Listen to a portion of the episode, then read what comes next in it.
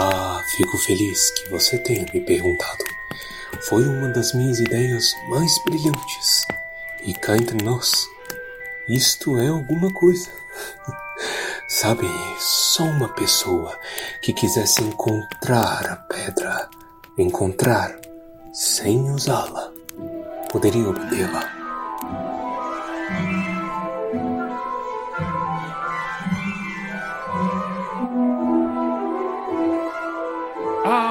Almares, senhoritos e senhoritas, o meu nome é Pedro. Meu nome é Torres hoje. Meu nome é Baís. Meu nome é Verônica, mas ninguém me chama de Verônica, então pode ser Veves.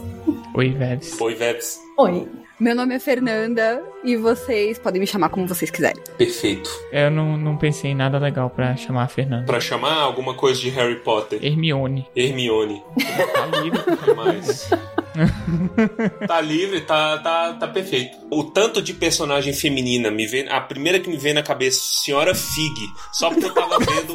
Eu tava vendo um negócio do. Meu da, da Ordem da Deus, Quem gente. que lembra da Senhora Fig? Como se sentir bem-vinda, não Caraca. é mesmo? Que droga, velho.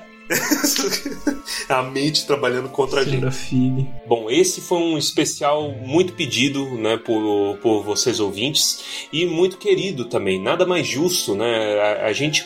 To- toda a ideia, toda a inspiração para esse podcast começou com Harry Potter, então tá na hora da gente dar o devido respeito a Harry Potter, fazendo um especial mais que especial. Vocês, meninas, vocês querem se apresentar para os ouvintes? A gente pode fingir que a gente é só uma voz que surgiu aqui também, não necessariamente se apresentar. Brincadeira. Vai lá, Fernanda, se apresenta. Exato. Na verdade, na verdade, a gente é, é as assistentes do Google, da Amazon, que começou a falar enquanto vocês É. gravavam. Uma alucinação coletiva. A 200 metros. Isso Vire para Hogsmeade. Isso. Bom, eu tô aqui de volta pela segunda vez, convite dos meninos. A primeira vez eu estive aqui com Cristina Casagrande. Se você não ouviu o episódio, ouça sobre amizade no Senhor dos Anéis. Basicamente, a culpa de eu estudar Tolkien hoje em dia é porque eu fui muito viciada em Harry Potter quando eu era adolescente.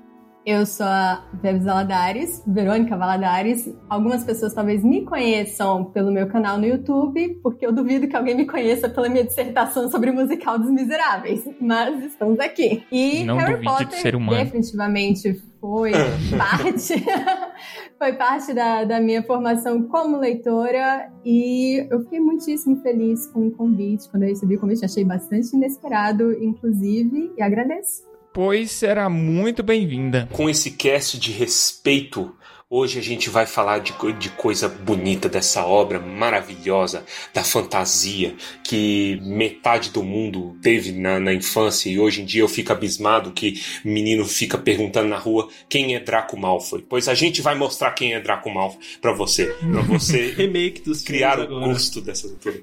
É.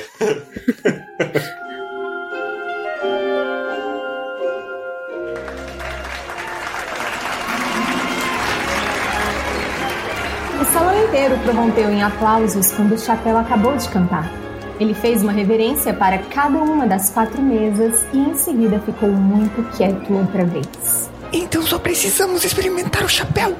Vou matar o Fred, ele não parou de falar numa luta contra um trasgo. Harry deu um sorriso sem graça. É, experimentar um chapéu era bem melhor do que precisar fazer um feitiço. Mas desejou que pudessem ter experimentado o chapéu sem toda aquela gente olhando. O chapéu parecia estar pedindo muito. Harry não se sentia corajoso, nem inteligente, nem qualquer outra coisa naquele momento. Se ao menos o chapéu tivesse mencionado uma casa pra gente que se sentia meio nervosa, quem sabe teria sido a sua casa. A professora Minerva então se adiantou, segurando um longo rolo de pergaminho. Quando eu chamar seus nomes, vocês porão o chapéu e se sentarão no banquinho para a seleção. Ana Abbott. Uma garota de rosto rosado e Maria Chiquinhas louras saiu aos tropeços da fila, pôs o chapéu que lhe afundou direto até os olhos e se sentou. Uma pausa momentânea. Lufa, lufa! A mesa à direita deu vivas e bateu palmas quando Ana foi se sentar à mesa da Lufa-Lufa. Harry viu o fantasma do Frei Gorducho acenar alegremente para ela. Susana Bones. Lufa, lufa. Anunciou o chapéu outra vez e Susana saiu depressa e foi se sentar ao lado de Ana. Terêncio But. Corvinal. Desta vez, foi a segunda mesa à esquerda que aplaudiu. Vários alunos da Corvinal se levantaram para apertar a mão de Teorêncio quando o menino se reuniu a eles. Mas Brookhurst foi para a Corvinal também. Mas Lila Brown foi a primeira a ser escolhida para a Grifinória e a mesa na extrema esquerda explodiu em vivas. Harry viu os irmãos gêmeos de Rony assobiarem. Mila Bulstrode se tornou uma Sonserina. Talvez fosse a imaginação de Harry, mas depois de tudo que ouvira sobre a Sonserina, achou que eles formavam um grupo de aparência desagradável. Estava começando a se sentir decididamente mal agora. Lembrou-se da seleção para os times nas aulas de esporte de sua velha escola. Sempre fora o último a ser escolhido, não porque não fosse bom, mas porque ninguém queria que Duda pensassem que gostavam dele. Justino Finch Fletcher. Lufa, lufa. Às vezes, Harry reparou. O chapéu anunciava logo o nome da casa, mas outras levavam tempo para se decidir. Simas Finnegan, o menino de cabelos cor de palha ao lado de Harry na fila, passou sentado no banquinho quase um minuto antes de o chapéu anunciar que iria para a Grifinória. Hermione Granger. Hermione saiu quase correndo até o banquinho e enfiou o chapéu, ansiosa. Grifinória. Um pensamento horrível ocorreu a Harry. Como fazem os pensamentos horríveis quando a pessoa está nervosa? E se ele não fosse escolhido? E se ficasse ali sentado com o chapéu na cabeça, cobrindo seus olhos durante um tempão, até a professora Minerva arrancá-lo de sua cabeça e dizer que, obviamente, houvera um engano e era melhor ele pegar o trem de volta? Quando Neville Longbottom, o menino que não parava de perder o sapo, foi chamado, levou um tombo a caminho do banquinho. O chapéu demorou muito tempo para se decidir sobre Neville, quando finalmente anunciou Grifinória. Neville saiu correndo com o chapéu na cabeça e teve de voltar em meio a avalanche de risadas para entregá-lo a Morat McDowell. Malfoy se adiantou gingando quando chamaram seu nome e teve seu desejo realizado imediatamente. O chapéu mal tocara sua cabeça quando anunciou. Sonserina. Faltava pouca gente agora. Moon, Not, Parkinson, depois duas gêmeas, Petru e Petru. Depois Punks, Sarah e então, finalmente, Harry Potter. Harry Potter? Ele tem a cicatriz. Harry Potter é bonito, Mentira, nada a ver, velho. Mas ele não era um bebê? Mas ele não tinha olho verde? Olha, é os olhos da mãe, é verdade. Nossa, o tamanho, né, velho? Quando Harry se adiantou, correu um burburinho por todo o salão como um fogo de rastilho. A última coisa que Harry viu antes de o chapéu lhe cair sobre os olhos foi um salão cheio de gente se espichando para dar uma boa olhada. Em seguida, só viu a escuridão dentro do chapéu. Hum, difícil. Muito difícil. Bastante coragem, vejo. Uma mente nada má. Há talento, ah, minha nossa. Uma sede razoável de se provar. Ora, isso é interessante. Então, onde devo colocá-lo? Sonserina não. Sonserina não. Sonserina não, hein? Tem certeza? Você poderia ser grande, sabe? Está tudo aqui na sua cabeça. E a Sonserina lhe ajudaria a alcançar essa grandeza sem dúvida nenhuma, não? Bem, se você não tem certeza, ficará melhor na Grifinória.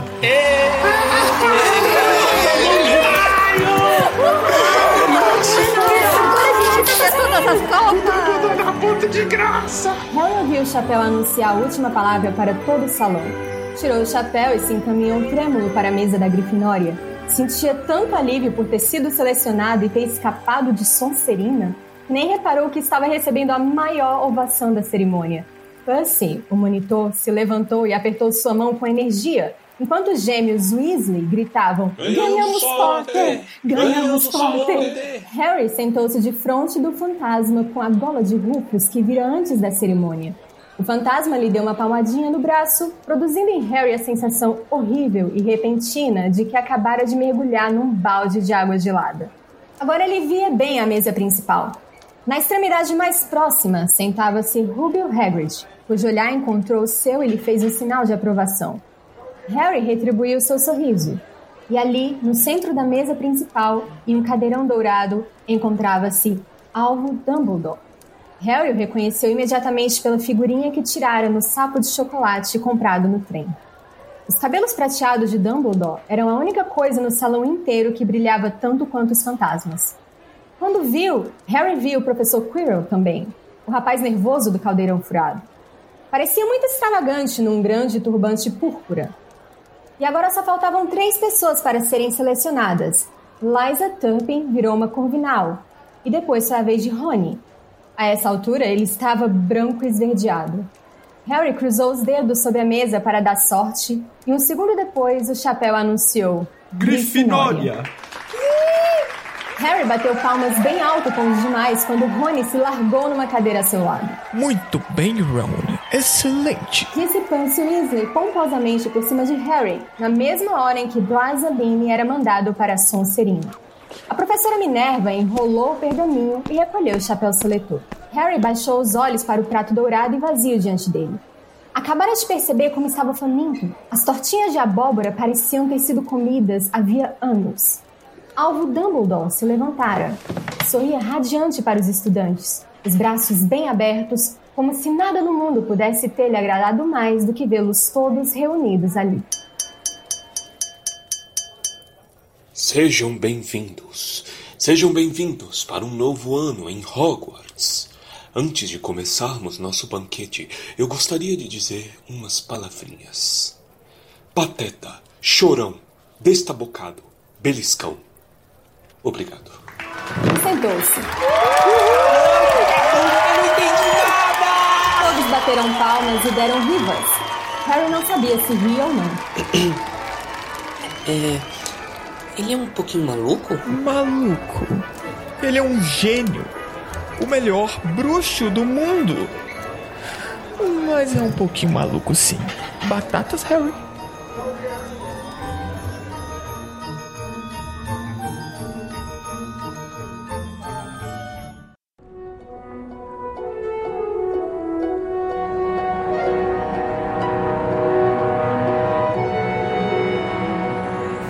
Após essa dramatização maravilhosa, onde a Veves humilha todas as minhas tentativas anteriores de fazer um bom narrador, Não sei aonde. Mas em compensação, você descobriu que nasceu para ser o Percy, velho. Olha que benção. vocês estão essencialmente dizendo que eu nasci pra ser nojento. Vou aceitar que, além de Lenine, eu sou o Percy. Ele é monitor, cara. Ele tem algo de bom. Lenine claramente seria um monitor. Da lufa-lufa, né? É o monitor da Flu. E vamos então agora para o nosso especial em si. E vamos começar falando um pouco da história. Para você que tá meio perdido sobre o que está por vir, a gente vai discutir um pouco sobre a história em si, dando prioridade aos livros, mas também comentando sobre os filmes. Se você não leu e não viu Harry Potter após, sei lá, 20 anos do lançamento e não queira tomar spoilers, eu acho que você deveria assistir. Fica aí a dica. Toma vergonha, você já tinha que ter lido esse negócio, rapaz. Ah, Eu acho que depois de 20 anos não existe mais o conceito de spoiler. Não existe. Não Assim, existe. a, a menos que a pessoa tenha vivido num bunker, né? Esses últimos 20 anos. Capitão América tava congelado. Gente, pois eu posso contar uma coisa pra vocês que é- não tem nem a ver com Pedra Filosofal. É sobre o, o Enigma do Príncipe. Fui ao cinema assistir Harry Potter e o Cálice de Fogo e tinha uma pessoa na sala com uma camiseta escrito Snape mata o Dumbledore. Sério? Nossa, por que, que Meu as pessoas Deus, são que assim? Deus, que da mãe. sacanagem. Caramba. Mas não para por aí, porque a gente pensou, é zoeira. Aí nisso, um colega meu na escola, que tinha lido o livro em inglês antes, grita isso no meio do pátio. Nossa, que Isso é um Nossa. spoiler em tempo real. É, isso é um spoiler. Raça Então, tipo, né? pessoa, essa pessoa tem que pagar uma multa de atentado Eu acho. ao bem-estar. Isso é Eu É acho. um crime, isso é um crime. Ele tinha que institucionalizar a multa por, por, por spoiler desse jeito, porque é uma coisa tão de porco, velho. Não teve um cara que foi nocauteado porque ele tava na frente do cinema gritando que o Homem de Ferro matava o Thanos? Caramba. Não soube dessa história, porém apoio. Eu sou contra a violência, pero não muito. Cara, Eu, eu tenho uma história de, de spoiler que foi no Relíquias da Morte, que tava todo mundo desesperado, todo mundo queria ver o final dessa história. E ainda não tinha lançado em português. Um amigo meu conseguiu um PDF traduzido toscamente, me passou. E eu tava tipo. Diabo veste Prada. Exatamente. e aí eu varei a noite lendo e ele querendo comentar, ele me manda mensagem: Em que parte você tá? Aí eu falei, ah, eu tô, tipo, sei lá, no capítulo 5. Aí ele, ah, o Dobby já morreu? Filha da Meu puta. Meu Deus, mano. Ah, mano. Mas tem, tem um pouco de inocência.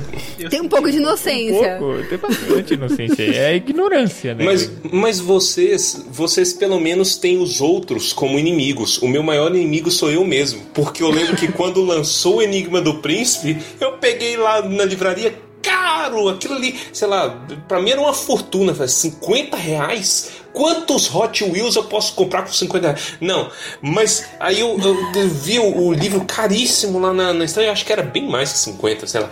Só sei que eu, eu peguei, né, curioso, hum, deixa eu ver, que história é essa? Aí eu abri na última página, aí tava lá, ah, vem pra cá porque o casamento de Guy e Flair está chegando. Aí eu, Ok, não tenho a mínima ideia do que, que está acontecendo. Essa é literalmente a última frase do Enigma do Príncipe. Eu me dei o spoiler, mas eu me safei pela ignorância. Porque eu não tinha a mínima ideia. Gui- E não é exatamente um grande. Né? Life Seria pra changing. você tivesse aberto a página em que o Snape mata o Dumbledore. Existe problema no que rolou, no ato em, em si. O problema está na intenção. Quem é o doente que vai, pega e abre na última página? Eu. Minha mãe. Ela só lê livro do, pelo final e depois vai voltando pra saber o que, que aconteceu. É o que aconteceu. contrário. Quando eu peguei o Relíquias da Morte na mão, eu fui pro final do livro e li a- o último parágrafo, porque eu tava muito curioso.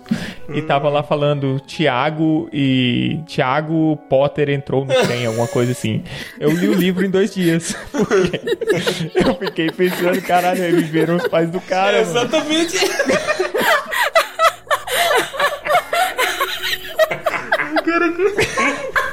Muito bom, Mano, eu não tinha entendido o que você tá falando. Tem que ser muito imbecil pra fazer isso, não façam. velho. Ah, não, mas eu- pelo menos eu tô em casa então, velho. Já, já, tô- já tá ok. Eu tô em casa. Ó, mas vamos falar da história do Pedra Filosofal. Esse, esse episódio ele é focado no primeiro livro. A nossa intenção é fazer um especial para cada livro. Oh, que maravilha. Então vamos ver. Vão ouvir mais dessas vozes maravilhosas aí. O último livro vai ter parte 1, parte 2? Não, não vai ter parte 1 e parte 2, né? Tá? Ó, mas o primeiro livro, ele já começa te jogando na lama, né? Uhum. Francamente, melhor introdução de livro de fantasia. É o melhor primeiro capítulo. É, o primeiro já é o menino que sobreviveu, né? É diferente do filme. O filme começa com o final desse capítulo. Isso. Isso. Ah, é, o verdade. gatinho. É só com o Hagrid chegando de moto. O livro já começa te apresentando a família disfuncional Que na verdade é uma família tradicional inglesa. e o estresse do Sr. Dursley. Eu não gosto deste povo usando capas coloridas. Mano, é, é, é maravilhoso. Toda a construção dos Dursley, velho. Os Dursley, tipo assim, são detestáveis. Mas, na minha opinião, a- a, a coisa que eu mais gosto de todos os livros, todos, os sete livros, é o primeiro capítulo com os Dursley. Sempre a introdução com os Dursley. Porque é, não, é muito excelente. Os maus tratos, o abuso que eles. É uma coisa séria, a gente brinca É muito excelente os maus tratos, o abuso. Frase fora do contexto. Falou, é muito bom os maus tratos. Manchete, pois é, a favor dos. Tem um momento nesse primeiro capítulo que me marcou bastante, que é o fato de que os maus tratos, eles têm uma hierarquia. O Harry, ele é maltratado pelo Sr. Dursley, que é maltratado pela Senhora Dursley, e os dois são, to- os três são igualmente maltratados por Duda. Sim. Tem uma frase, ó, o Duda aprendeu uma palavra nova, nunca. Cara, Vai comer, menino, nunca. é um bebê de um ano falando nunca. Aí você vê o potencial de ser insuportável, né? Nossa. Sim. Esse é uma boa introdução pra quão insuportáveis eles são. Sim, o estrago que eles fazem no, no Duda, que é, é- é um estrago, é livro didático de mimar criança. Psicologia infantil. O tanto que eles batem palma, o tanto que aquele moleque desgramado. Quantos anos tem a senhora Dursley? Ela é mais velha que a. Não, é- não, ela é mais nova que a Lily? Ela é, mas não, ela é mais mais velha. Não, ela é mais velha. Eles devem ter uns, uns 30 e pouco, não é? É, nos filmes eu sempre tive a impressão de que eles. de que eles tiveram filhos. filho velhos. É, ou pode ser isso. Mas é porque também é pe- pela escolha de atriz, né? Ator e atriz, os dois eles parecem ser muito mais velhinhos. A atriz que eu esqueci o nome, eu adoro ela, a, a mãe do. Né? É ela é muito boa, velho. E só que envelheceram pra caralho, né? E aí. Ela parece que tá caminhando nos 40 já. Os próprios pais do, do Harry, eles parecem bem mais velhos do que eles deveriam ter sido. O Snape parece bem mais velho do que ele deveria Uhum. ter sido no- nos livros. Tem uma diferençazinha ali de idade. Mas são todos excelentes atores, então nem reclamo. Com relação a, a esse primeiro capítulo, aqui a gente já vê algumas das referências que a, que a J.K. tem na hora de criar a história dela, porque eu vejo totalmente família disfuncional de Keynesiana aqui. É muito livro do Dickens, esse tanto de maus tratos e essa família que aparentemente é perfeita, mas maltrata a, a, a criança. Tem também um pouco do daquele Roald Dahl que escreveu Matilda e A Fantástica Fábrica de Chocolate. A gente vê alguns resquícios. Acho isso muito Nossa, você falou, você falou Matilda, eu chego a arrepiei aqui, velho. É, é, é, é de livro o negócio também, velho. É Matilda, purinho. Todo começo de livro você tem uma pequena aventura fora da escola, por causa do caos que é essa família. E é engraçado é que esse ambiente completamente abusivo é o ambiente comum a gente. Que depois que a gente vai ser apresentado ao fantástico e tudo mais. Isso aí. Aí você você tem essa essa visão de sofrimento. Depois do nada você tem um velho que apaga luzes com um isqueiro. Com um apagueiro. E depois coisas estranhas começam a rolar e. Ah, mundo bruxo, ele existe, meu Deus! Nesse primeiro capítulo tem uma coisa que eu acho muito legal também, que assim, a gente já vê o quanto o Dumbledore é fora da caixinha. Que tá a Minerva falando, ai, da cicatriz dele na testa, não sei o que. E aí o Dumbledore fala, não, mas cicatrizes são muito úteis às vezes. Eu tenho uma na perna que é o exato mapa do, do metrô de Londres. É muito útil. Aí ele Lelé vai tomar cuca, sorvete né? de limão do nada. Gente, não, vamos botar aqui na mesa. que este velho não está nas plenas faculdades mentais. Não, não tá, velho. O, o mundo bruxo não tem um Mac, assim, né? Quem autorizou um sujeito desse quando Gente, quem autoriza Hogwarts a funcionar? Sim. Você já parou pra pensar nisso? Aluno morre todo ano. Exato, Monstro invade todo ano aquela escola. exato. O capeta invade aquela escola todo ano também. Olha, olha, não, a primeira, a primeira é, fala do diretor é assim, ó, você se matriculou na escola e aí vem um monte de criança que nunca te viu e você é o deus da magia, porque o Dumbledore, ele tem a fama de ser o, o chefão de tudo, né? Então, as crianças já tá chegando e falando assim, caraca, que legal, que vamos estudar, vamos aprender a, a transformar rato em, copo, porque é isso que eu vim aqui cursar. E aí, de repente, um maluco, principalmente na versão do filme, a versão do filme é, é- é ainda mais gritante, né? Fala assim, é, vocês têm que tomar muito cuidado, é, não entrar naquele corredor ali, senão vocês vão ter uma morte horrível. Nesse momento, ele acabou de matar pelo menos 15. 15 crianças estão mortas já. Mortas. Cara, eu fico pensando se uma criança cai daquelas escadas. O bom de Harry Potter é que você pode ir lá pra. E questionar a J.K. Rowling. E se uma criança cair, ela. Ah, tem um feitiço que impede a criança de morrer. Ah, mas deve ter mesmo. É, deve ter. Pensa quadribol, gente. O povo leva o balaço na cara e. Mas, mas o catch aí é porque a criança tem que saber esse, esse feitiço. Porque não vai ter um corno, um adulto, pra salvar a criança. Mano, é uma escada cujos degraus são soltos. Tem degraus um falso. O castelo é uma, uma armadilha. Tipo, a sua escola é uma armadilha. Eu fico pensando, assim, todo mundo aqui passou, sei lá, pela sétima série. E fe- provavelmente fez um acampamento com a escola e sabe a, a zona que é. Agora você imagina um ano inteiro, um bando de criança, com muito menos adultos do que tem pra tomar conta delas. Verdade. E essas crianças ainda podem fazer magia. Verdade. Quem pensou que isso era uma boa ideia? Todas juntas. E aí é- a parada é tão errada, velho. Isso é tão errado. Francamente, eu não entendo por que, que Harry Potter teve o, o sucesso que teve. Porque, olha, crianças, sejam bem-vindas. Vamos dividir vocês conforme os seus talentos. Então você chega aqui, senta, a gente vai verificar aqui o seu desejo, seu talento, tudo mais, e a gente te dirige para sua casinha, tá?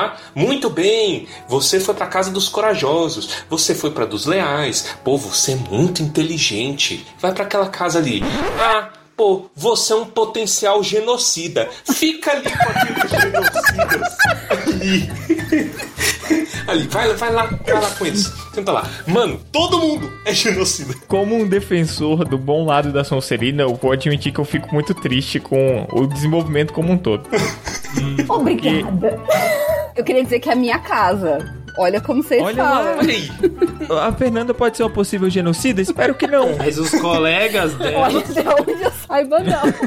Gente, mas o pior é que eu tava relendo o livro aqui pra participar com vocês e eu acho que eu passei a semana inteira discutindo isso com amigos, com a minha família mesmo. Gente, as casas de Hogwarts são um negócio muito errado quando você para pra pensar. E eu acho que a J.K. não apresentou uma visão equilibrada dos traços bons e ruins de cada casa, porque eu acho Sim. que as características são neutras. Você Sim. pode ser um genocida corajoso porque- da, é da eu- Grifinória, como você pode ser seu genocida calculista da Sonserina. Tipo assim, o que eu entendo é que é por limitação de tempo, espaço, folha, né? Ela tem que ir direto ao ponto e colocar os traços da história. Infelizmente, na história do Harry, a turma da quinta série B só tem filho da p. E aí ele teve que conviver com isso a vida inteira até se formar, entendeu? É que ele pegou, ele pegou a, a geração pós-comensais da morte, né? Tudo filho de comensal. Isso. Ele pegou uma geração ruim. E ela não tinha tempo realmente de desenvolver isso daí, então acaba que ficou nesse negócio. Entretanto, eu não retiro o meu ponto que é tudo genocida ali. Todos os genocidas, as crianças, é, em potencial, cara. Você fica apontando o dedo pra criança, você fala assim: você vai ser um genocida, você vai ser um genocida, você vai ser um genocida, você vai ser um genocida. Às vezes um genocida, não. Às vezes são um sociopata. É, às vezes um cleptomaníaco. Não, mas o pior que o que você falou fa- faz total sentido. Não só né, para as crianças genocidas lá do, do de filhote de Adolf Hitler, mas também para as outras casas. Porque se você vira para a criança e fala, você é da casa dos corajosos, você tem que ser corajoso. É aquela coisa da profecia autorrealizadora, né? Ela vai desenvolver isso. Você é da casa dos inteligentes, aí você é sim, casa dos leais. Só que são características boas. Só que quando você tá lá no, no outro canto, né? Aí Mas o engraçado é que tanto tem um pé na realidade que, francamente, eu, eu, eu posso afirmar com certeza que todos vocês, em algum momento da sua vida, já estiveram na pior turma da escola, não é? Que, e aí você troca de turma e automaticamente a turma se torna a pior turma da escola. Verdade. Que aí todo professor fala: É, isso aqui eu não aguento dar aula, porque. Pior turma. É, e não, isso é uma discussão séria na Uhum. pedagogia, dessa divisão de, de turmas que tinha, né? Hoje em dia já mudou muito, mas antes tinha, tipo, a turma A é a turma da galera estudiosa só notão, Uhum. e a turma D entra só os meninos danados. O professor já chega lá e não quer dar Eu, aula. eu só sei que eu destruí toda a turma que eu entrei na minha vida. Todas. Sem exceção. E não, eu não era danado, não, velho. Eu era estudioso. monstro. eu, eu destruía. Alguma energia negativa pesadaça eu passava por aquelas crianças ali, velho. Ai, que coisa horrível! Ó, o que me deixa triste nesse negócio da Sonserina é que a gente vê no, em todos os livros aqui, a gente vai ver também essa construção, a construção do mundo mágico ao redor de que tudo da Sonserina é ruim. E, sei lá, lá na frente você vai ver que na batalha final todo mundo da Sonserina vai embora.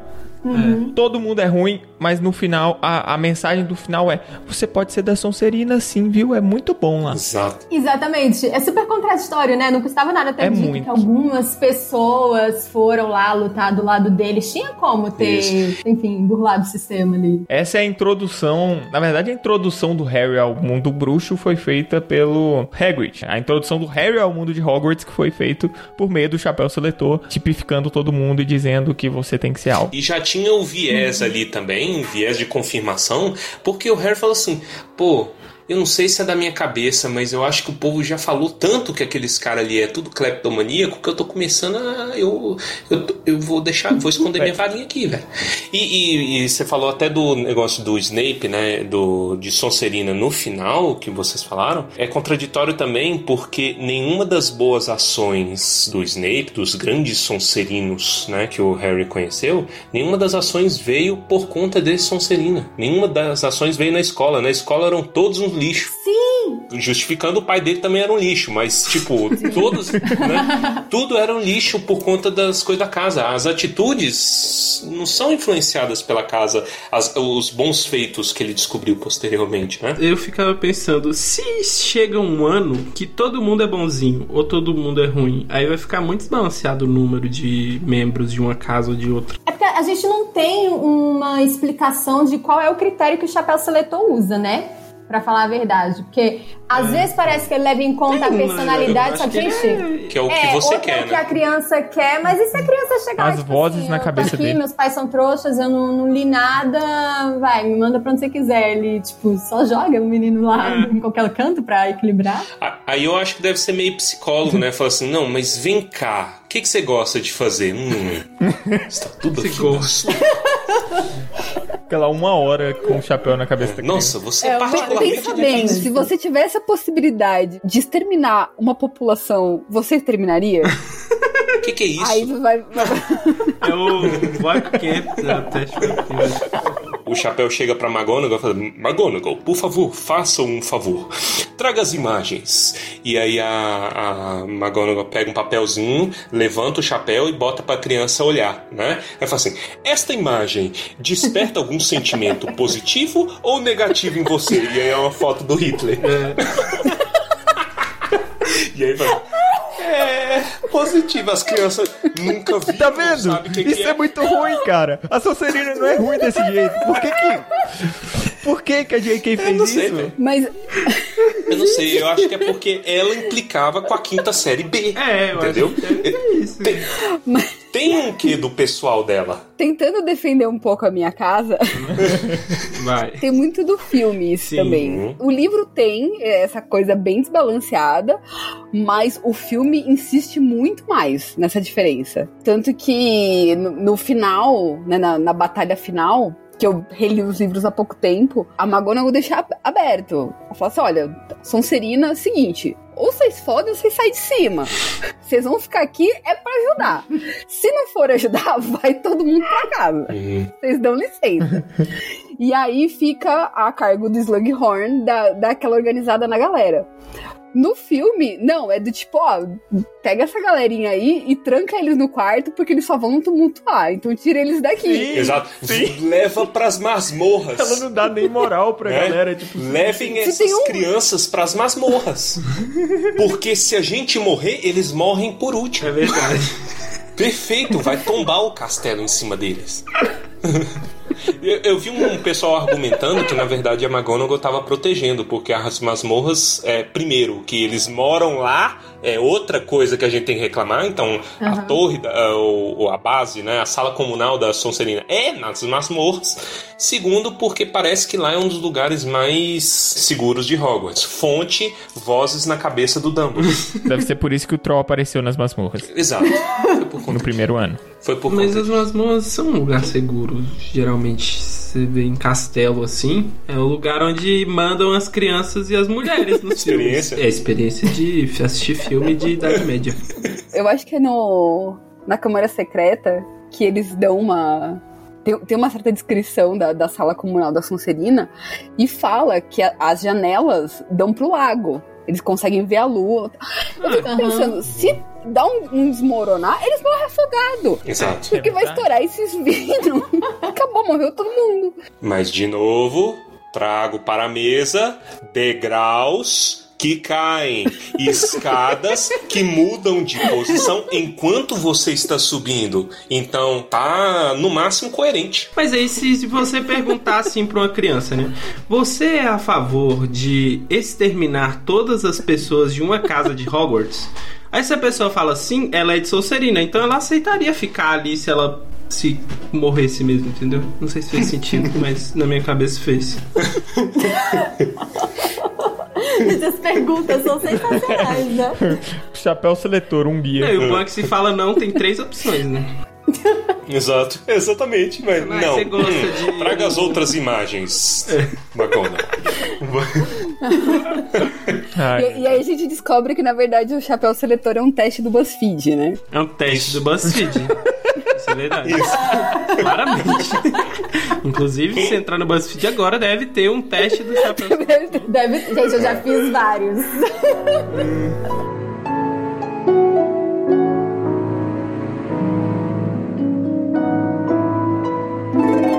Wingardium Leviosa.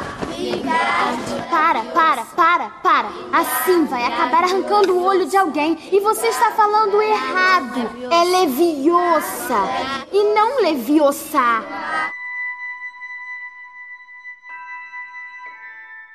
Que, que vocês poderiam falar que são as coisas que vocês mais gostam do, do primeiro livro em particular? O que, que mais puxou a atenção de vocês quando eram quando vocês começaram a ler? Quando vocês começaram a ler, inclusive? Porque eu acho que a gente tem uma variação de idades aqui, né? Sim. Começar a ler Harry Potter ou quando eu aprendi a ler? Aprender a ler, não. Co- começar a ler Harry Potter.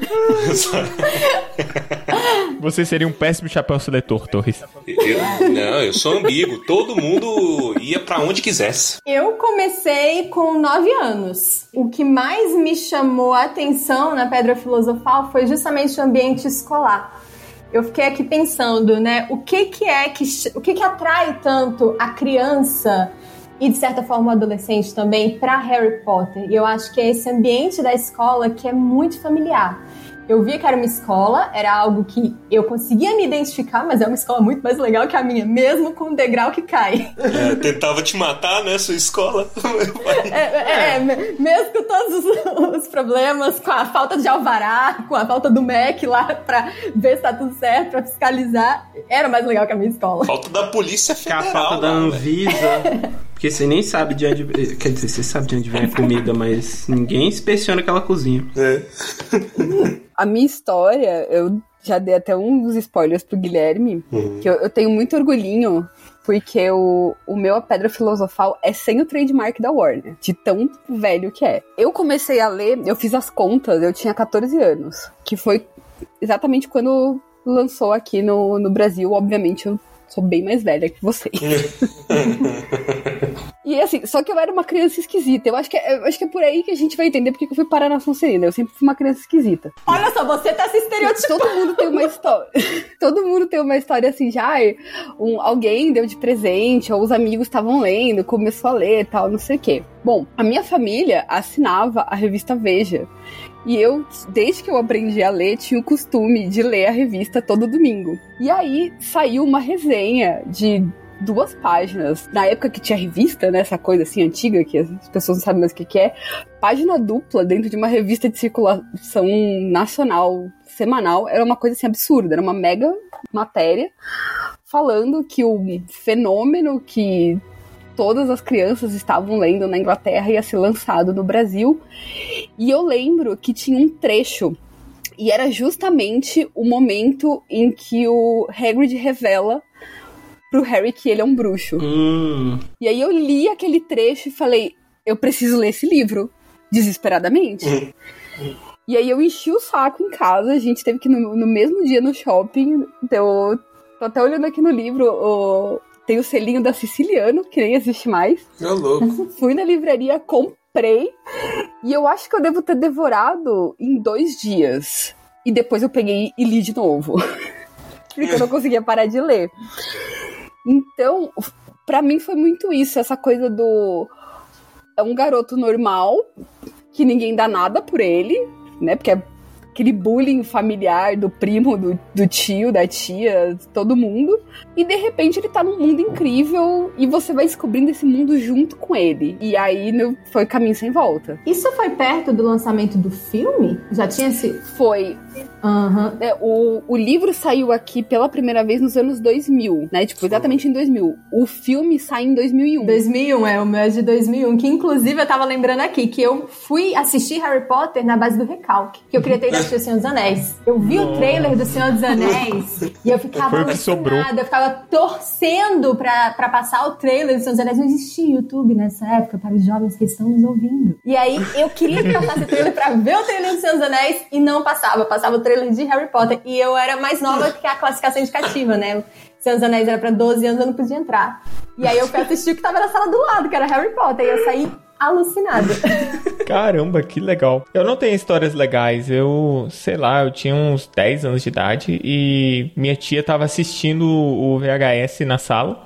VHS também é uma coisa que os jovens não sabem. Jovens. É, é. Gente, é uma fita, você tinha que rebobinar antes de assistir, fazia um barulhão. Cara, que época maravilhosa que as crianças nunca vão ter, Eu né? ainda tenho o meu, gente. Eu- eu, Nossa, tenho que aquelas legal. propagandas anti-pirataria gravadas a fogo no, no meu cérebro, velho. Tem uma do cara vai. Vai, vai comprar, ele não tem troco. Aí, eu, não, aqui ó, você tem troco? Eu falo, tenho. Posso dar o troco em bala? E aí ele começa. ele começa a jogar um monte de cápsula na, na mão do cara em câmera lenta. Eu lembro disso. Possivelmente de algum dos Harry Potter. DVD, DVD, show, filme, desenho. Ô chefia, fica à vontade. Isso aqui não é aquele DVD que estraga no aparelho, não, né? Ô patrão, esse daí, isso é coisa boa, meu. Maravilha. Tem alguma promoção aqui? Vou fazer uma promoção boa pra chefia agora. Você vai levar três e vai me pagar só dois. Só que acho que eu tô sem troco. Não, eu troco pro senhor. Eu posso dar o troco em bala? O dinheiro que circula na pirataria é o mesmo que circula no crime organizado. DVD pirata é crime. Filme em DVD só original.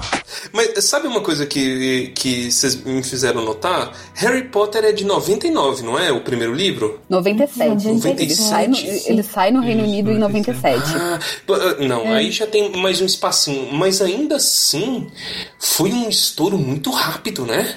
Sim. Em menos de, de quatro anos já tinha o filme, não é? E grande, foi um investimento grande. Vou pegar um Game of Thrones aí pra comparar. Game of Thrones, Senhor dos Anéis, ainda mais em se tratando de fantasia. Fantasia hoje já é um negócio mais, mais palpável, dá dinheiro, etc. Naquela época era um negócio de risco. Como fazer fantasia sem ser tosco? Eu acho que o fato de ser uma fantasia um pouco mais sutil ajuda. Primeiro, assim, o fato de ser voltado para um público infanto-juvenil, os primeiros filmes principalmente, então, assim, é mais palatável para criança, na cabeça deles, né, enfim.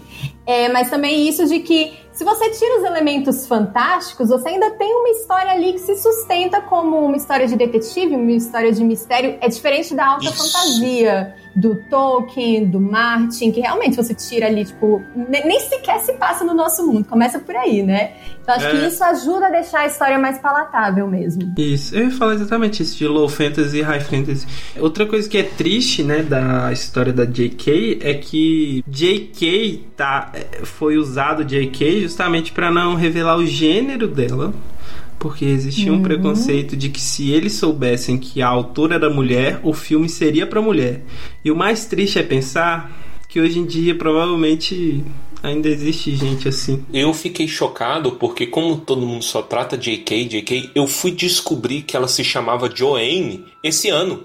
Mas bonito, não, né? Eu descobri que era Joanne. Eu falei assim, o quê? Joana? Ah, não, não, mano. Ó, porra, vovó. Aí é, muito mal. Mas, e, e, e teve uma coisa que a Veves falou que eu acho isso fantástico né, nesse livro. Harry Potter, não apenas o primeiro livro, os sete livros são uma história de mistério. Sim. É detetive, é detetive muito bem escrito. É um mistério disfarçado de, de magia e fantasia. E é o gênero que de preferência da J.K., né? Porque quando ela terminou Harry Potter, ela não foi escrever mais fantasia, ela foi escrever mais histórias de detetive. Exato, Yeah. exato. E é muito bem escrito porque é é um trabalho difícil. Como que você esconde pistas, né, para o seu leitor que vai ler todas as palavras que você escrever? Então, como que você faz isso? A J.K. ela faz de um jeito muito legal que é pela repetição. E isso é maravilhoso. Vou fazer um exercício com vocês, por exemplo, vou- é, vocês aqui do cast e vocês ouvintes também. Feche os olhos. Eu vou falar algumas descrições e você é, e vocês respondam qual que é o personagem. Oclinhos de meia lua, Dumbledore. Dumbledore. nariz adunco, Snape. Cheiro de xerez. E óculos, óculos de fundo de garrafa. É a professora de adivinhação. Tre- Professora de adivinhação. É, é, é. Esqueci o nome da mulher, gente. Eu tento lembrar a descrição do Malfoy. É rosto pontudo e cabelo pálido. Ca- não é Isso! Cabelo... Usando rosto pontudo, cabelo pálido? Não é cabelo Exato. pálido, mas vocês entenderam. Eu, eu, eu acho que é cabelo cor de palha, não é isso? Uhum. cabelo platinado. É, e, e aí tem, por exemplo, sardas, cabelos de- vermelhos. Entre os próprios Weasley, o Ron, ele se destaca porque ele tem a- as orelhas dele pegam fogo quando ele tá revoltado, né? E aí ele começa a ficar com as orelhas vermelhas, que tá, ele tá puto, tá com vergonha. A riqueza de Harry Potter em termos de personagens é uma, é uma coisa assim inestimável. Tem gente que não lê, não vê os filmes, tem anos. E se a gente passa essa descrição, ela vai sacar quem é na hora. Sensacional. Eu acho que o Pedro tava terminando de contar a história dele e a gente acabou indo pro outro lado. Eu tava fazendo o teste do BuzzFeed aí, ó. Queria provar que tem. Ai, meu Deus. Gente, eu tô com medo de fazer esse teste, que foi esse teste que me deixou na encruzilhada, que é a minha biografia do Instagram.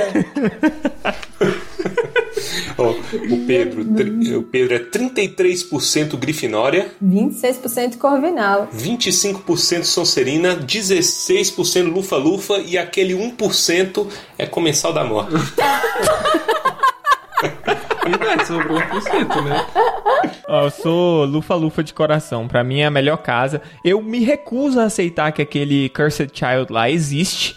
Porque ele é uma aberração. Porque ele maltrata um personagem que não merecia ser maltratado. Um personagem da Lufa Lufa. Ele maltrata todos os personagens, ele maltrata a gente. Ele maltrata a gente.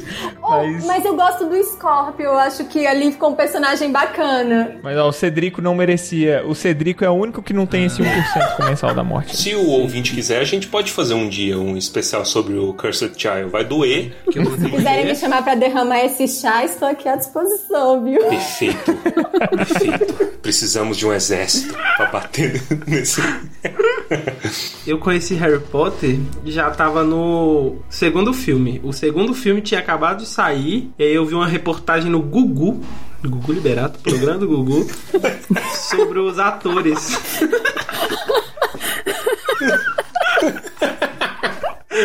Realmente estava em todo lugar, né? Não ria de mim. Agora, agora tá explicado a memória da Gretchen. Será, velho? Você não explicou ela na gravação, né? É, Ah, você a memória da Gretchen. Eu explico a memória da Gretchen depois que eu terminar. Porque daí eu vi esses meninos no, no, no Gugu. Aí o primeiro pensamento que eu lembro de ter tido foi: eles devem ser muito ricos. E aí. Depois que eu fui. Depois que eu fui me interessar pela história, porque aí passou o carro voando azul assim, eu falei, caraca, que massa, quero ler. Só que eu não li, eu enrolei, enrolei. Quando saiu o terceiro filme, eu li os dois primeiros livros. E aí que eu fui acompanhar de fato todo o hype, e aí e aquele hype de esperar o filme sair, já sabendo mais ou menos o que que era. Isso era muito se gostoso, decepcionar né? muito com o filme do Enigma do Príncipe, que até hoje eu nego um pouco a existência daquele filme. E aí é isso, assim. E aí a história da Gretchen que eu falei. Antes de lançar o quarto filme, eu lembro de estar lendo uma dessas revistas aí. Até a Fernanda falou que tinha as revistas. Nossa, vinha com post. Nossa, era lindo. Revista. Gretchen na Veja, é isso mesmo? Não é Veja, era tipo Recreio. Era uma dessas revistas. Gretchen Creio, gente. É, pode ser. Ué, O cara tava escavando dinossaurinho lá. Que que é isso? Não, eu não sei se era Recreio. Era uma revista que tava falando que. Nossa, se Gretchen tivesse na Recreio naquela época. Tava falando que a Gretchen tinha feito o teste ou tido, tinha sido sondada pra aparecer no Cálice de Fogo. E eu lembro que eu falei, nossa, que interessante. E é isso, porque a Gretchen também não era muita coisa pra mim né, naquela época. Eu não sabia quem era. não, não sabia disso. Não tinha GIF da Gretchen ainda naquela época pra. Ela não era essa fonte interminável de memes. Não era. E sabe outra lembrança que eu tive aqui? Eu e o Pedro, a gente se conhece desde tipo 7, 8, 9 anos, eu não lembro que idade a gente tinha quando a gente jogava bola, quando era muito novo. E eu lembro que eu, ele e o Gabriel, um amigo nosso, ficava. A gente tava na, res... na reserva, não, né? Tava esperando pra jogar e a gente tava discutindo sobre se Harry Potter fizesse casting no Brasil, que os dois entrariam, porque o Gabriel achava que ele era parecido com o Daniel Radcliffe e o Pedro sempre foi é, loiro do olho azul aí, todo bonito, com o olho da Pedra Arkin. Certeza que ele seria escolhido O pra Malfoy. participar do filme. Olha que falso. E era isso. Nessa época eu tinha certeza que ia ter casting no Brasil, cara. Eu tinha ouvido falar, eu, tive- eu li em Isso, algum ele lugar. chegou com essa informação. E eu lá. ia muito pra Brasília fazer, porque eu ia fazer muito aquele teste. Mas não teve o rolê da Coca-Cola na época? Ah, pode ter sido isso aí, eu não lembro de. Eu não sei, talvez seja isso. Eu tinha, sei lá, muito poucos anos de Eu, idade. eu, eu tenho uma lembrança é, bem, bem apagada assim de um comercial da Coca-Cola que era um menino correndo, eu acho que de bicicleta voadora pra Hogwarts. Eu lembro que era alguma coisa, ah, não sei o que, vai, e aí aquela cena de Hogwarts de noite, o lago, sabe? Ah, você tem a chance de participar é, como, com- no- do, do cast, alguma coisa assim. Ó, a- Por isso que dá certo com criança. Criança é, burra. Criança vê alguém andando de bicicleta na propaganda e fala: Eu vou andar de bicicleta voadora. Este sou eu. Não, eu falar que vocês ainda têm a chance de vocês no Animais Fantásticos e Onde Habitam 3, que vai se passar no Brasil, gente. Que o Tem o próximo- terceiro aí. É, que é no É verdade. Brasil. Vocês podem ir lá, meninos. Não percam a oportunidade. A minha maior aposta é ser figurante na série dos Seus Anéis. Eu ainda acho que a gente vai conseguir. Eu não quero ser figurante de Animais Fantásticos, não, porque eu sou contra Animais Fantásticos. Eu sou, contra, eu sou contra, eu acho que foi um erro. Harry, Harry Potter sem Harry Potter é golpe. é isso. Por isso que Exatamente. Harry Potter e os bichos, gente. Exatamente. Como é que vai fazer filme de Harry Potter sem Harry Potter? Eu não sei o que pensar, porque eu gosto muito do Newt, mas os- eu durmo no segundo filme toda vez que eu tento assistir. É, não, é toda, toda a questão da construção do filme. Não sei como é que vai ser o terceiro, né? Mas eu acho que é dali ladeira Vai abaixo. ser ruim, vai, vai cagar com o Brasil, vai ter. Vai sujar o Brasil, é. não, você espera, nós vamos sair com o rua, nome vai sujo ter disso aí. bicho que é arara. Não sabe nada do Brasil. Vamos falar O- espanhol, pode ter certeza. O meu caso, que eu- o contato que eu tive com Harry Potter foi no primeiro filme mesmo. Eu mantive a ideia de que eu não ia ler até terminar, sabe? Então eu comecei assistindo e aí era o hype, eu assistia. O primeiro filme, eu acho que eu assisti ele no cinema cinco vezes. Cara. Por aí. Véi, em, em- cidades diferentes. Porque, com, tipo, eu acho que era período de férias escolar, não sei o que. Aí, ah, fui visitar meu tio. uh, Fui visitar meu tio. Ei, tá passando Harry Potter, não sei o que, não sei o que. Assisti lá. Ah, fui visitar meu pai. Aí, eu, ô filho, vamos assistir o filme, não sei o que. Qual filme, pai? Harry Potter. Aí eu não tinha culpa. que eu só ia. Aí eu apaixonei muito, velho, era fora do comum. Eu comecei a ver, né, o que que me introduziu foi a revista Recreio, porque na revista Recreio, na época, tava lançando o quarto livro, Olha aí. Fogo, e era, a estampa era o fenômeno Harry Potter. E aí, E aí tinha a Gretchen. e, é, deve ser mesmo, a Gretchen. E aí eu lembro que eu odiava a arte. Eu não gostava da arte de Harry Potter. Assim, menino feio, velho. Vou ler livro de menino feio aqui, velho. Que desenho esquisito, não sei o que, não sei o que. Mas tolice, né? Cada criança com a sua loucura. Chegou ao ponto de eu jogar xadrez de bruxo sem jogar xadrez com crianças que eu não conhecia na rua. Que, que... Onde isso? Não sei. Eu, eu, eu tava conversando com a, com a Fernanda quando a gente tava falando sobre, a- da proposta, né? Do cast e tudo mais. E aí eu lembrei, eu tive essa epifania desse momento que me causou dor. Eu lembrando da gente jogando xadrez de, de bruxa. A gente sentava porrada uns nos outros. Entendeu? Ah, tá, move pra cá. Porque a gente tava, tipo, numa praça. A praça, ela era toda num formato tal qual um tabuleiro de xadrez. Era quadradinho, tá? tinha as divisões tudo mais. Eu falei assim, perfeito, vamos jogar. E a gente jogava e se batendo, entendeu? E se divertindo. Era tipo um porque criança- rachão de xadrez. Era. Vocês eram as peças do xadrez que nem na cena do alçapão que eles jogam. Exatamente. Exa- Exatamente. Ficou ainda melhor. E quando vocês capturavam outra criança, era porrada, era tipo murro na cara. Isso, isso. Lindo. Eu acho lindo. E, e- considerando que você não sabia jogar xadrez, era basicamente só porrada. Exato! Exato, era é. pretexto pra crianças se baterem. Olha que, que ma- maravilhoso. A coisa que a criança menos vai ter é paciência pra ela ser um cavalo, imagina, ela ter que andar em L, assim. Hum? Que mané é L, irmão? Já chega na voadora de dois pés no, no menino e já captura. Ah, eu sou a rainha. Não, que tô nem não. Pá! E aí vai. Foi- foram, foram ótimos momentos. Lindo.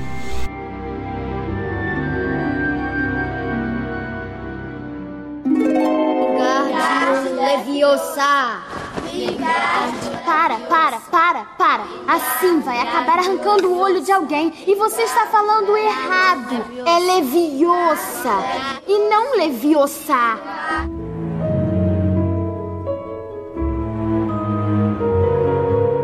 Acho que assim, objetivamente falando, é, pelo menos pra mim, a Pedra Filosofal tem uma. um- eu tenho um carinho nostálgico pelo livro, mas é o menos complexo e é o que tá com estilo de escrita ainda e desenvolvimento. Não é exatamente um contra do, do, do livro, até porque com Harry Potter eu acho que isso é até muito bem-vindo, porque a gente vê a, a evolução tanto na escrita quanto na história. E é o que eu reparei é que o narrador de Harry Potter, que é uma coisa que eu amo, que é aquele narrador que é focalizado só assim na cabeça do Harry, os pensamentos do Harry, os sentimentos dele, aqui no primeiro livro ele ainda não é desse jeito. Ele é mais onisciente, ele ainda pesca um pouquinho ali o que, que a Hermione tá pensando, o que, que o Rony tá pensando. E acho que foi uma sacada muito boa da J.K. de querer focar só no Harry e dar uma história só do Harry. Nossa, que excelente. Eu nunca tinha parado pra pensar. Eu, eu pesquei assim, na hora, na, principalmente naquela, naquela cena do, do trasgo, tem. É bem marcado assim, a Hermione, a gente sabe o que ela tá sentindo. Gente, isso não ia acontecer nos outros livros. Então, eu, eu acho isso muito legal e eu acho que isso acaba virando contras em outros livros, porque acaba virando meio insuportável. Que é o, o livro que eu menos gosto, que é o A Ordem da Fênix, que você tem vontade de entrar no livro e dar uns tapas na cara do Harry. Adolescente já é chato. Harry adolescente é absolutamente insuportável. Mas isso no, no que a Bevis falou do começo é, é bem legal, porque você também tá sendo introduzido nesse mundo da magia. Então, tá todo mundo meio que aprendendo a lidar com esse mundo, o, o trio ali, né? O Rony é o mais acostumado com esse mundo. Então, você também tá, tá sendo apresentado a ele, você vai conhecendo aos poucos. Então, é, eu, eu acho isso muito bacana. De, tipo, não joga tudo assim na, na sua cabeça. Ó, tem um monte de coisa maluca que pode acontecer. E é aquilo que a gente comentou do. Todo mundo ter começado a ler muito ou acompanhar a história muito novo, porque você vai crescendo junto com o Harry. Então isso é muito legal. Tem- e sabia que existe um termo na gringa pra isso que você falou do Harry no Cálice de Fogo? Eles chamam de Caps Lock Harry. sério, sério. é, E aí eu vi até um, um vídeo de um, de um cara que ele tava falando em defesa do Caps Lock Harry, né? Que o povo falando, ah, porque é muito chato, porque... E realmente a, a J.K., ela, na hora que tá gritando, ela capricha ali no, no Times New Roman 28, bota Caps Lock em tudo e, e ele gritando revoltado. Aí, o que que o cara fala em defesa disso? Que o Harry, basicamente, e isso é o que acaba me fazendo gostar muito do Ordem da Fênix, é que o Harry ele tá sofrendo de estresse pós-traumático. Os, os 15 anos de abuso, eles estouram a partir do momento em que o Cedrico morre. E aí é um misto de solidão, de sentimento, ele não sabe lidar, ele morreu, estresse pós-traumático. Depois o Sirius morre, que era a outra, a figura paterna que ele achou ali depois também. Sim, é, é- é- é um livro muito dark, velho. É um livro muito dark nesse, nesse sentido, porque é- ainda tem o fato de ele estar lidando com a conexão com o capeta, né? O Voldemort já tá fazendo o telefonezinho do capeta. Tá ali na, tá na, tá na cabecinha dele falando. Isso! Vai lá, faz tal coisa. Isso, e aí, quer dizer, vai catalisando isso. E hoje eu já entendo. Na época eu não entendi por que, que a galera odiava tanto o filme. Hoje eu entendo por que, que o filme é, é- ele é tão pobre em relação ao livro, porque uma coisa que eu tenho noção hoje é que o David Yates não sabe dirigir, ele não sabe fazer botar sentimentos, fazer a gente sentir alguma coisa. E o livro ele é todo sentimento, velho. A flor da pele. O final do, do Dumbledore com o, o Harry conversando e o Harry estourando o pulmão, gritando com ele: Você me abandonou, que não sei o que, não sei o que.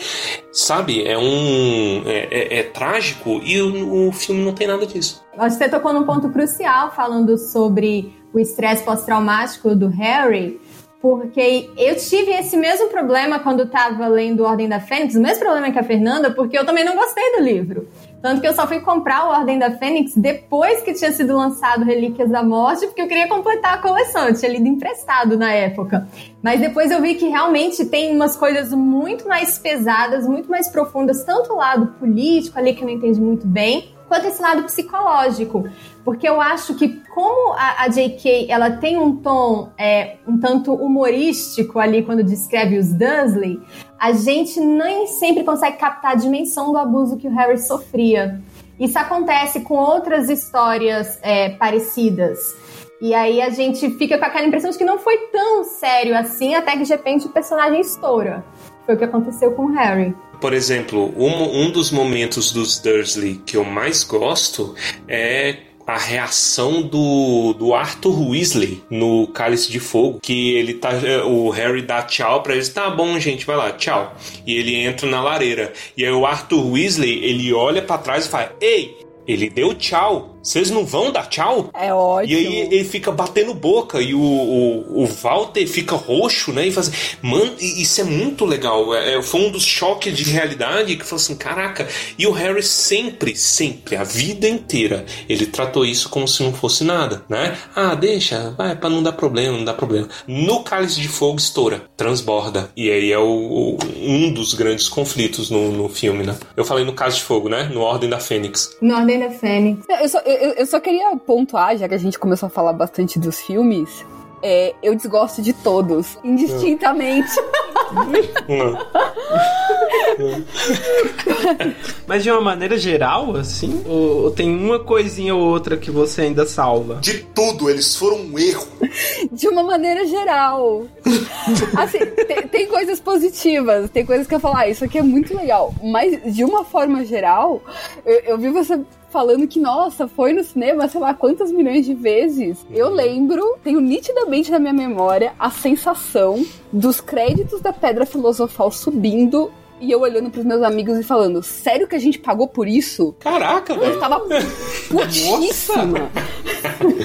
mas, mas o Pedra Filosofal é, um, é o melhor em termos de livro. Nossa, era uma criança muito consciente. Eu acho que ela era mais velha era de mais todos quando foi assistir no cinema, né? Ela tem mais consciência. Eu era uma criança. Qualquer coisa que você me desse para consumir, eu consumia. Eu, eu, eu tinha 15 já. Ah, mas eu acho que eu sou bobo. Nem hoje eu penso isso. Mas o filme, ele tem uma pegada mais infantil também. É, é esse o ponto que me incomoda. Porque, assim, o, eu gosto muito do, do final do livro, porque é assim, ele vai de uma euforia muito grande do nossa, deu certo, sobrevivemos, tal, mas olha, existe uma ameaça, a gente não se livrou do Voldemort, e Harry, você vai voltar para os Dursley. Então, assim, ele é um final que, que já vai meio que entregando essa coisa. Olha, o mundo não é essa coisa maravilhosa. E o final do filme é assim. Harry Potter e altas confusões na sessão da tarde.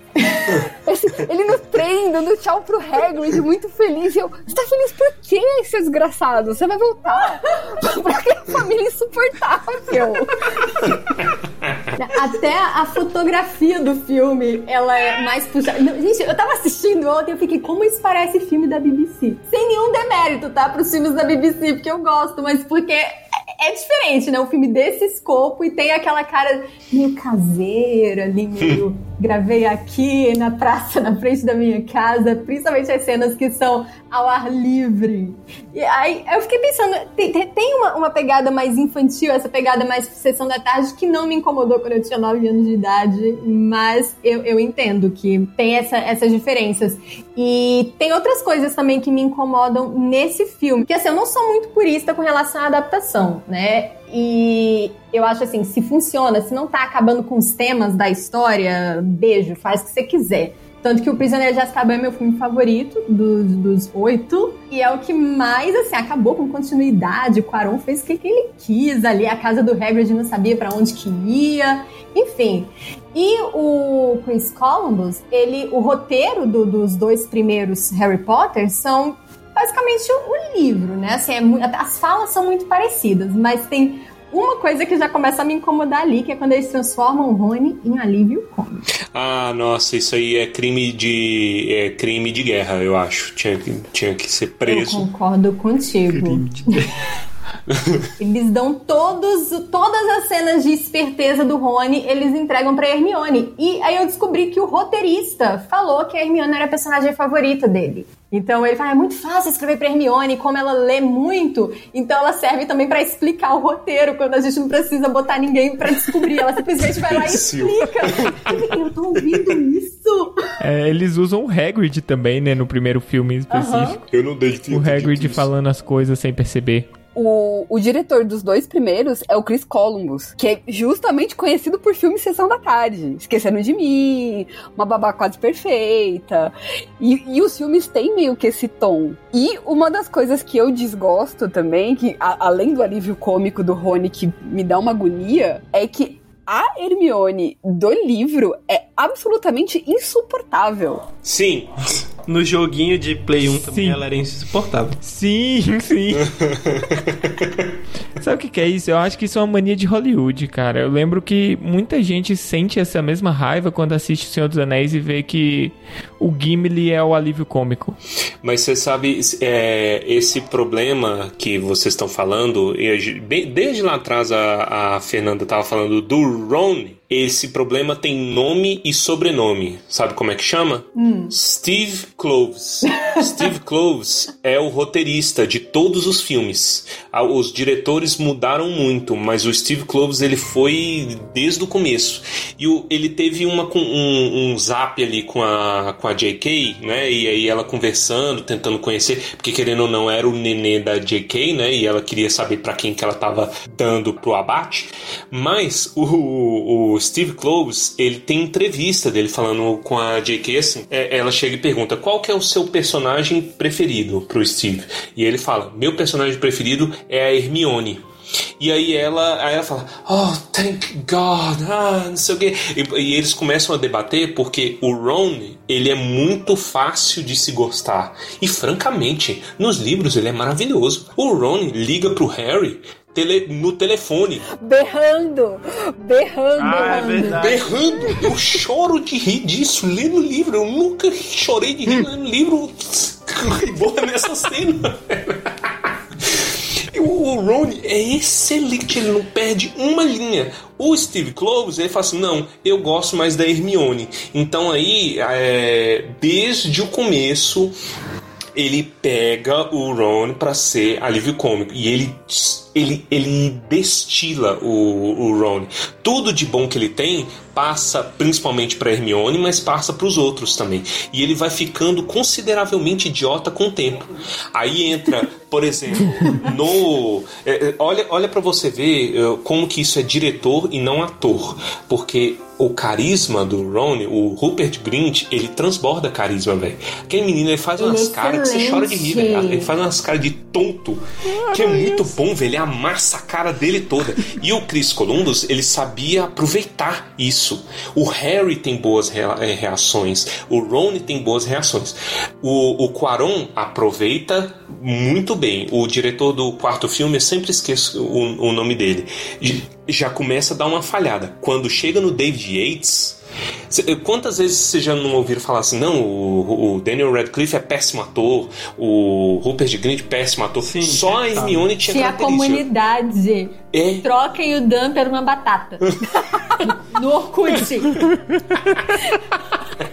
E a foto da capa da comunidade era aquela cena do prisioneiro de Azkaban que ele vira Eles eram meus amigos! Sabe qual é essa cena? Aham. Ah, não, é do. Não, era o amigo deles, quando ele descobre que o. Nem lembro mais, que o Sirius era amigo dos, dos pais deles. Isso. Vocês devem lembrar dessa cena. You was a friend. Friends! Nossa, é, muito ruim mesmo. Não, eu- ma- mas o que, o que eu vejo hoje é porque, velho, o, o David Yates, ele, ele era péssimo, ele destruiu todo mundo, velho. Porque ele não conseguia fazer. é, passar emoção no que os atores estavam fazendo. Assim, muitas vezes é coisa de ator mesmo, mas o diretor tá ali pra isso. Fala assim, ô, me dá uma reação aí, ô, ô, Daniel, me bota mais um pouco de raiva. Não, mas olha, eu, eu acho que o melhor exemplo de que ele não consegue fazer isso é que Ah. você tem o Sirius Black, que é. a- Ah. Me fugiu o nome dele, o ator. Gary, Gary Oldman. Oldman. Gary Oldman, Que é aquele cara over the top. É o cara Só grita. que entra na sala e faz. Grande homem. E aí ele tem aquela morte que, que parece que ele simplesmente passou da catraca do metrô. Ele entrei no metrô, Mano, tchau. eu ainda me revolto com Fernanda, aquilo. como é que o Gary Oldman faz? Pior que é muito acurado isso. né? Porque qualquer filme ele grita. Mas, mas, aí, mas aí você fala que o, ele passando na catraca é culpa do, do David Yates. Sim, porque assim, aquela cena é filmada de um jeito muito. Ah, ok, ele passou aqui do Tosco. negócio e não tem, tem zero emoção. Uhum. É a coisa mais importante do filme. Uhum. E assim, é, é a mesma coisa que você pe- pe- perdeu o trem. Ele pegou o trem e eu vou no próximo. Obrigado. Bom, então a gente tá chegando à conclusão aqui que a JK é péssima pra escolher pessoas pra trabalhar com ela, porque o Steven Cloves e o David Yates, eles desde que eles ent- o Steven Cloves, todos os filmes, né? O David Yates desde que entrou até os Animais Fantásticos é tudo o Steven Cloves. É o- tudo ele. E, e, tipo, a, a noção de emoção que ele tem é olhar longamente. Então as pessoas ficam se olhando. Eu não vou falar nada ainda, eu vou esperar mais uns casts pra começar a falar de Harry e Gina, tá? Mas eu já tô com Nossa, chinelo na mão. eu, eu ajudo, eu ajudo. Beijo. É o meu beijo maior deles? ódio. Nossa senhora. Porque E é, aquilo, é cara? isso, é cringe, é tipo a, a- o. Ela amarrando o sapato. Ah, ah, não, vou gorfar, velho. Gente, gente, a química zero, zero. E, e o filme tentava Zero, empurrar Harry e Hermione, Harry e Hermione. Isso. Isso é é. Steve Cloves. É, o- é o Steve Cloves velho, que ele colocava, porque a química funciona também. Nos livros a gente tem a visão da cabeça do Harry, né? E aí os pensamentos, o Harry tem hora que ele não suporta Hermione. Ele fala assim, mano, Sim. não, eu quero meu amigo, meu brother, meu primeiro amigo. Entendeu? Essa menina é louca. Você é louca. O tempo todo palestrinha. Tem, tem um meme muito ótimo, né? Que diz que quando você lê ou assiste Harry Potter, todo mundo ama a Hermione. Aí você entra na faculdade e estuda como Hermione e você quer matar ela. Nossa, é verdade. Isso é muito verdade. Até na- no EAD a Hermione deve, devia ser chata, deve ser chata. Ai, nossa. Agora, no sentido do- dos filmes, eu acho que vale a gente dar crédito também, porque Harry Potter acabou sendo a base cinematográfica de toda uma geração. Tipo, em termos de estudo mesmo, sabe? De câmera, etc. É, é, tem coisas que eu tô falando, tem muitos vídeos no, no YouTube, pessoal que faz aqueles ensaios, né? Que eu adoro, principalmente na gringa, que aí faz análise de câmera, por que, que o Chris Columbus dava muito mais emoção e, e peso nas cenas do que o David Yates. Eu sou muito enviesado, né? Contra o David Yates. Mas. Não, ninguém, ninguém percebeu. É, não, e, e falando em viés, Por que, que o Mike Newell escolheu que todo mundo ia ficar cabeludo no quarto ano? isso, ninguém. O ano que ninguém cortou o cabelo. Gente, É? o que é Eles estavam de quarentena, né? né? Não, todo mundo É. emulando o jogador da Argentina que existe dentro de si. Não faz o menor sentido. O, o, a, a maior unanimidade é a do Quaron, né? Que todo mundo elogia muito. Que o, o Quaron no, no Prisioneiro de Azkaban, ele dá aula. Ele dá aula. Isso aí vale a gente abordar no, no tempo oportuno. É, é maravilhoso. E, e outra coisa também, em termos de música. Música, trilha sonora, é, eu vejo divergências. A gente já até conversou sobre isso, né, Vebs, lá no, no Clube Literário uma vez. Que sobre a divergência, porque tem muita gente que fala que Harry Potter é uma série bizarra, porque é, é uma aberração, é um Frankenstein, porque vai mudando os compositores. O John Williams fica nos três primeiros e depois a galera tenta fazer imitações. E aí chega o David Yates, idiota, e ele coloca o, o compositor do, do, do, do Ordem da Fênix, é o pior, porque o bicho, o bicho faz um meme ali, e, e a Anta tá no, no, no, no Enigma do Príncipe também, todo cagado. Mas, apesar disso, o uso de leitmotifs, né, tipo, como que, principalmente o Williams, é, John Williams, que ele é muito viciado nisso, como que ele conta uma história a, através disso, do mundo mágico, etc. Eu escuto as músicas de Harry Potter, eu, eu arrepio até hoje. E assim, e o, o John Williams, ele tem o, o mérito de ter feito a marca Harry Potter, né? Porque você ouve aqueles Sim. cinco acordes em qualquer canto. Sim. Você sabe que tá acontecendo alguma coisa certeza. de Harry Potter em algum Sim. lugar próximo de você. Sim. O John Williams tem, o John Williams tem uma magia, né? Porque o Star Wars também, você ouve dois acordes de Star Wars, você sabe que é Star Wars. Ah, Tudo que ele faz, né? Tubarão, Tudo, que ele põe na mão, nossa. vo- você sabe que é aquilo. Ele dá um. dá É. personalidade pra música que ele faz. E se autoplageia também, né? Sempre. Sempre. Eu, eu sempre digo que assim, a grande obra dele foi Star Wars. E aí depois ele, ele vai quebrando e você encontra trechinhos da, da trilha de Star Wars em tudo que ele fez depois disso. Câmara Secreta tem trechos de, de Ataque dos Clones. Tem coisas muito semelhantes, que às vezes instrumento, tem coisa que puxa, que você lembra. Eu vi esses dias um maluco que colocou Battle of Heroes, a, a música do Anakin versus Obi-Wan, na luta do Dumbledore contra o Voldemort. E é perfeito, cabe perfeitamente no tema. Os cara escreveu, é, é, atirou de 12, velho, e acertou todo mundo.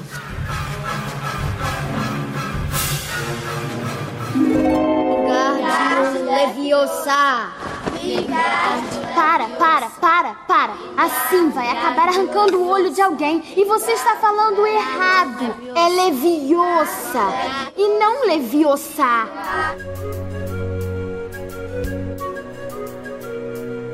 Guilherme, eu vi um três vídeos desses dias, enfim, de ontem pra hoje, que na verdade foi até de um canal que você me sugeriu, aquele Inside the Score. Foi você, não foi que me sugeriu esse, esse canal? Sim, foi. Que o cara, ele analisa a trilha sonora de Harry Potter do primeiro filme até o último. E aí ele chega justamente a essa conclusão de que a gente tá chegando, né? Que obviamente a trilha sonora do John Williams tá lá em cima e os outros ficaram numa situação complicada, porque cada um tem sua assinatura, cada compositor compõe da forma que, enfim, melhor lhe convém, mas eles tinham que ao mesmo tempo fazer uma referenciazinha aqui, mas não encaixava no estilo, e a- o próprio fazer trilha sonora foi mudando, porque o John Williams, ele ainda é muito ousado.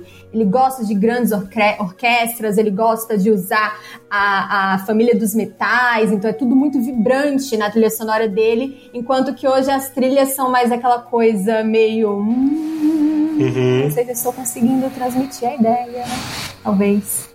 É uma coisa bem mais sutil. E aí acontece essa, essa quebra, fora os temas, que não são memoráveis. Os temas que a gente lembra de Harry Potter foram criados pelo John Williams, não foram criados pelos outros Exato, 1.200 exatamente. compositores que vieram depois. Esse canal é maravilhoso. Deixa aí a recomendação pro ouvinte. Que ele faz análise de Game of Thrones, faz análise de Senhor dos Anéis, faz análise de, de música pop, faz a- de um monte de coisa. É muito bom esse canal. É, tem uma coisa que eu acho muito interessante no, no, é, no elenco dos filmes, é que eles primeiro tiveram a ideia de fazer uma versão americanizada, que ia ser com o Halle Jo- Joel Osment pra ser o Harry. Vejo gente E aí a J.K. falou, não, nunca nessa vida. E aí eles, não, beleza, então vai ser um negócio bem britânico. E aí eles arriscaram com um elenco mirim de novatos e apostaram num elenco adulto de veteranos. Só tem nome grande. E isso continua até o último filme. Não foi só nos primeiros ali pra, pra garantir o ingresso, mas, gente, Alan Rickman, Kenneth Branagh, o próprio Richard Harris que morreu, enfim, o Gary Oldman. Muita, muita, muita. A Meg Smith, só nome grande que eles conseguiram colocar. E parece que tá todo mundo se divertindo horrores. Verdade. Eu não gosto muito do Dumbledore do Michael Gamble, né? Mas enfim. O, achei legal você falar isso, velho, porque uma das coisas que eu anotei pra, pra falar é sobre o Richard Harris, que eu não sei se vocês sabem dessa história, mas ele só aceitou o papel por causa da neta dele. A neta dele era muito fã dos livros e ficou enchendo o saco, falando: Meu, eu amo os livros, eu papel da sua vida, você tem que fazer, não sei o que, não sei o que, não sei o que. E aí, quando ele foi assinar o contrato, ele virou pro agente dele e falou assim: existe alguma forma de eu sair dessa? Porque ele imaginou, Nossa. ela vai crescer, ela vai desencanar disso e eu posso vazar dos filmes. E o agente respondeu: só morrendo. Meu Caralho. Deus, isso? Ai, que horror! e ele morre no segundo filme. Eu penso. Que horror. E o Dumbledore dele é perfeito. Mano, é muito bom. E, e- e eu não sei se ele. Eu não sei se cabe aqui, tipo, essa situação, mas eu já vi alguns textos na internet falando que ele não gostou muito disso, de ser o Dumbledore, porque ele não queria morrer conhecido como Dumbledore. Ele não queria ser conhecido como personagem de fantasia. Tinha um pouco disso também, sim. É, não, não, com esse contexto aí que, que você falou, é, véi, totalmente pla- plausível. Que triste. E eles falam também que isso não é do primeiro do primeiro filme, mas eles falam também que o Richard Harris não teria pique pra, pra gravar os outros filmes, né? Porque o Michael Gamble é novão, é poligâmico. Essa história é verdade? Ele é poligâmico mesmo? Poligâmico? Desde que eu ouvi que o Michael Gamble é poligâmico. Cabeça. E assim, o que que isso influencia dele aguentar? Nada. Não sei, né? Tem um físico. Saiu. Nada, eu só quis trazer essa informação aleatória porque ela me ofende um pouco. É, não, é. Assim, poliamor, a pessoa já tem que ter um- uns oito parafusos Não, a poliamor menos. eu apoio. Poliamor eu apoio. Só poligamia que não. Você apoia? Apoio. É, Sonserina. Eu apoio.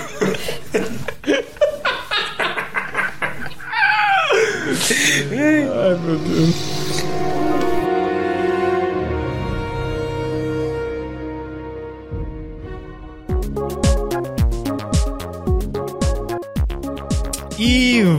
Vamos então agora para o encerramento aqui do nosso primeiro especial Senhor dos Anéis. Senhor dos Anéis? Queria agradecer. Era, era Harry Potter. Falei errado. Primeiro especial Harry Potter. Ninguém viu isso acontecer. Ai, meu Deus. Gente, eu queria agradecer imensamente a Fernanda e a Veves por terem participado. É, vocês agregaram, vocês agregaram muito conteúdo. Foi ótimo. Muito obrigado mesmo. Espero que voltem. Tem mais seis aí, viu? Vocês foram maravilhosos, muito obrigado. Foi uma conversa muito legal com vocês. E você que está nos ouvindo pela primeira vez, que veio até aqui no instinto Harry Potter, troca esse instinto por Senhor dos Anéis e vá ouvir os nossos outros episódios também, enquanto você espera pelo próximo episódio de Harry Potter. Divulga pra sua mãe, divulga pra sua tia, divulga pra quem você quiser. Pra senhora Fig. Exato. Não importa. Né? senhora Fig da sua rua. Todo mundo tem a sua. Ajude o Tumba a crescer, porque nós existimos por causa de vocês. E vamos agora para os comentários cretinos extremamente sucintos sobre Harry Potter e a Pedra Filosofal. Achou que não ia ter? Achou errado, otário. Então vamos começar com o nosso queridíssimo Baessa. Cara, ainda é muito bobo e infantil eu esperar minha cartinha de Hogwarts. Acho que um pouco patético, né? Desculpa. Eu estou um pouco triste. Por quê? Por você. Ah, obrigado pela solidariedade.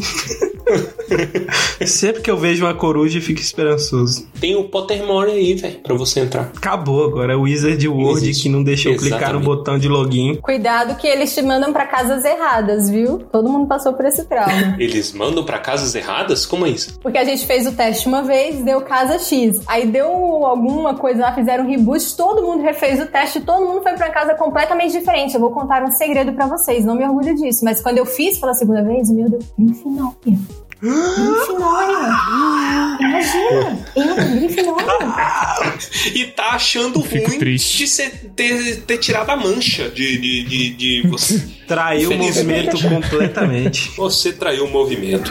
e vamos, vamos para os comentários cretinos de nosso amigo Pedro Henrique. É o seguinte, vocês falaram das escadas, vocês falaram do segundo andar assassino. Pra mim tem uma coisa que ela mostra o caráter de Hogwarts. E é basicamente você fazer um filme onde as crianças transformam seres vivos em objetos inanimados. Se você acha que é saudável transformar um ratinho em um cálice, tem algo de errado de- com você e você provavelmente é um genocida sonserino. A pergunta é por que não? Não, a pergunta é por que sim, cara. É o sistema Não tem motivo, não tem explicação. Eu nem. Só porque eu fui falar mal disso, eu fui pesquisar a Petúnia aqui no, na wiki do, do Harry Potter e tem uma frase é, dela. Tipo, tem uma frase do personagem em cima, né? E a frase que coloca aqui é que a Petúnia falava que a Lilian. É, a Lilian recebeu a carta lá de Hogwarts, aí ela voltava pra casa transformando é, com os bolsos cheios de ovas de sapos e transformando xícaras em ratos. Então ainda é uma distorção, porque xícara em rato ainda é bom. Rato em xícara não é. Xícara em rato ainda Chama o. Ibama. Chama o Você não acha que então não existe um equilíbrio no mundo bruxo, onde bruxos transformam ratos em xícaras e outros bruxos transformam xícaras em ratos? Aí essa alma do rato que virou uma xícara entrou no rato que era uma xícara e virou um rato, entendeu? Isso não é aquele, Pode é, aquele anime do, do menino que transforma o irmão no, no- numa armadura? Como é que é o nome desse negócio? Nossa, sim, Full Metal Alchemist. É full metal. Fullmetal, isso! Fullmetal Alchemist! É isso daí, passou a transferência lá no... no é, Exatamente. Falta essas crianças terem que pagar com, com um pedaço do corpo pra elas entenderem aí a É. crime que é cometido. Claramente você aqui incentiva as pessoas a, a, a lectospirose, lospirose dentro de casa. Porque o transformar a xícara em Verdade. rato é melhor do que um rato em xícara. Deixa eu ver aqui o negócio.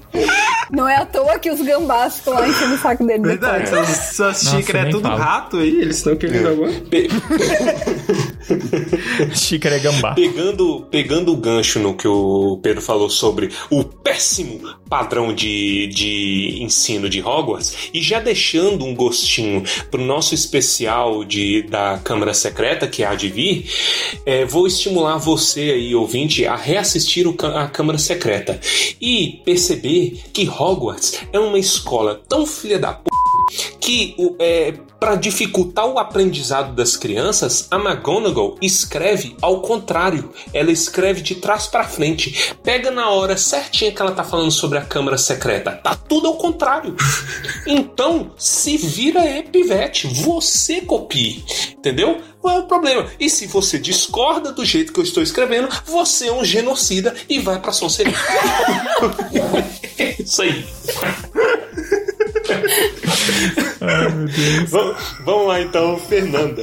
Bom, eu, eu vou seguir o tom de denúncias contra Hogwarts. E eu queria ressaltar que no discurso do Dumbledore, ele fala: Não entrem na floresta proibida, que é muito perigoso e tarará, tarará.